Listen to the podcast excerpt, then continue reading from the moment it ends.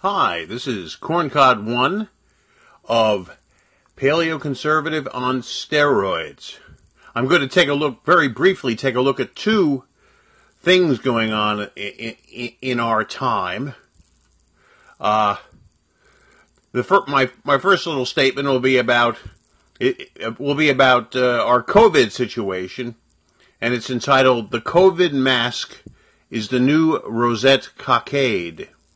Those familiar with the events surrounding the French Revolution may remember that for most of the 1790s, Frenchmen were required by law to wear the rosette cockade.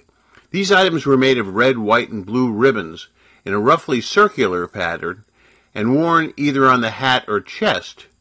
What started out as a personal statement in support of the revolution turned into a strict requirement, and those who did not wear them were subject to arrest or beaten up by gangs of sans-culottes.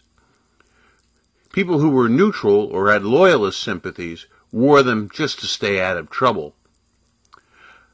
The COVID mask is the new cockade in the age of the coronavirus.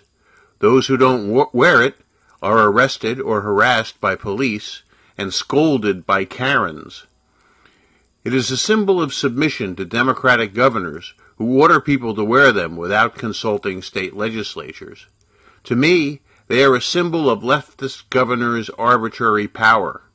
These awful neo-Marxist tyrants love pushing people around. Leftist conceptions of power glorify arbitrary power. These tin pot wannabe Lenins get cheap psychosexual thrills from bossing middle and working class white people around rioting blacks and Antifa don't wear masks when burning down our cities. And when they are dragged before courts, commie prosecutors drop the charges in the interests of justice. My other subject for today is thinking about Jesse Helms. I was thinking about the late Senator Jesse Helms today I'm reading a volume of Solzhenitsyn's memoirs, and in the text of volume one of Between Two Millstones, we find that the great Solzhenitsyn kept up a lively and stimulating correspondence with Jesse Helms. In the agenda up to the books, there are, there are some samples of their missives. Of course, I always admired Helms, but I never knew that this bastion of old Southern values had a deeply intellectual side. With his very rural sounding North Carolinian accent and characteristic bluntness, you wouldn't have thought that he had a deeper side. In 1992, when I was spending a couple of weeks working for Pat Buchanan in the New Hampshire, Hampshire presidential primary, I actually had several of my fellow young nationalist and paleo-conservative campaign vo- volunteers rolling on the floor with my impression of Helms as an incompetent plastic surgeon. Helms fought for segregation when most other Southern politicians ran for cover from liberal media criticism on that issue.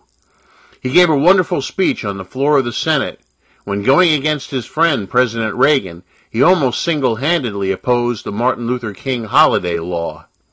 His speech on the floor of the Senate on the issue was masterful, especially since it was written by my late friend, the brilliant Samuel Francis. Helms fought hard against the homosexual lobby. He once called homosexuals weak, morally sick wretches. Kind of like a guy like that.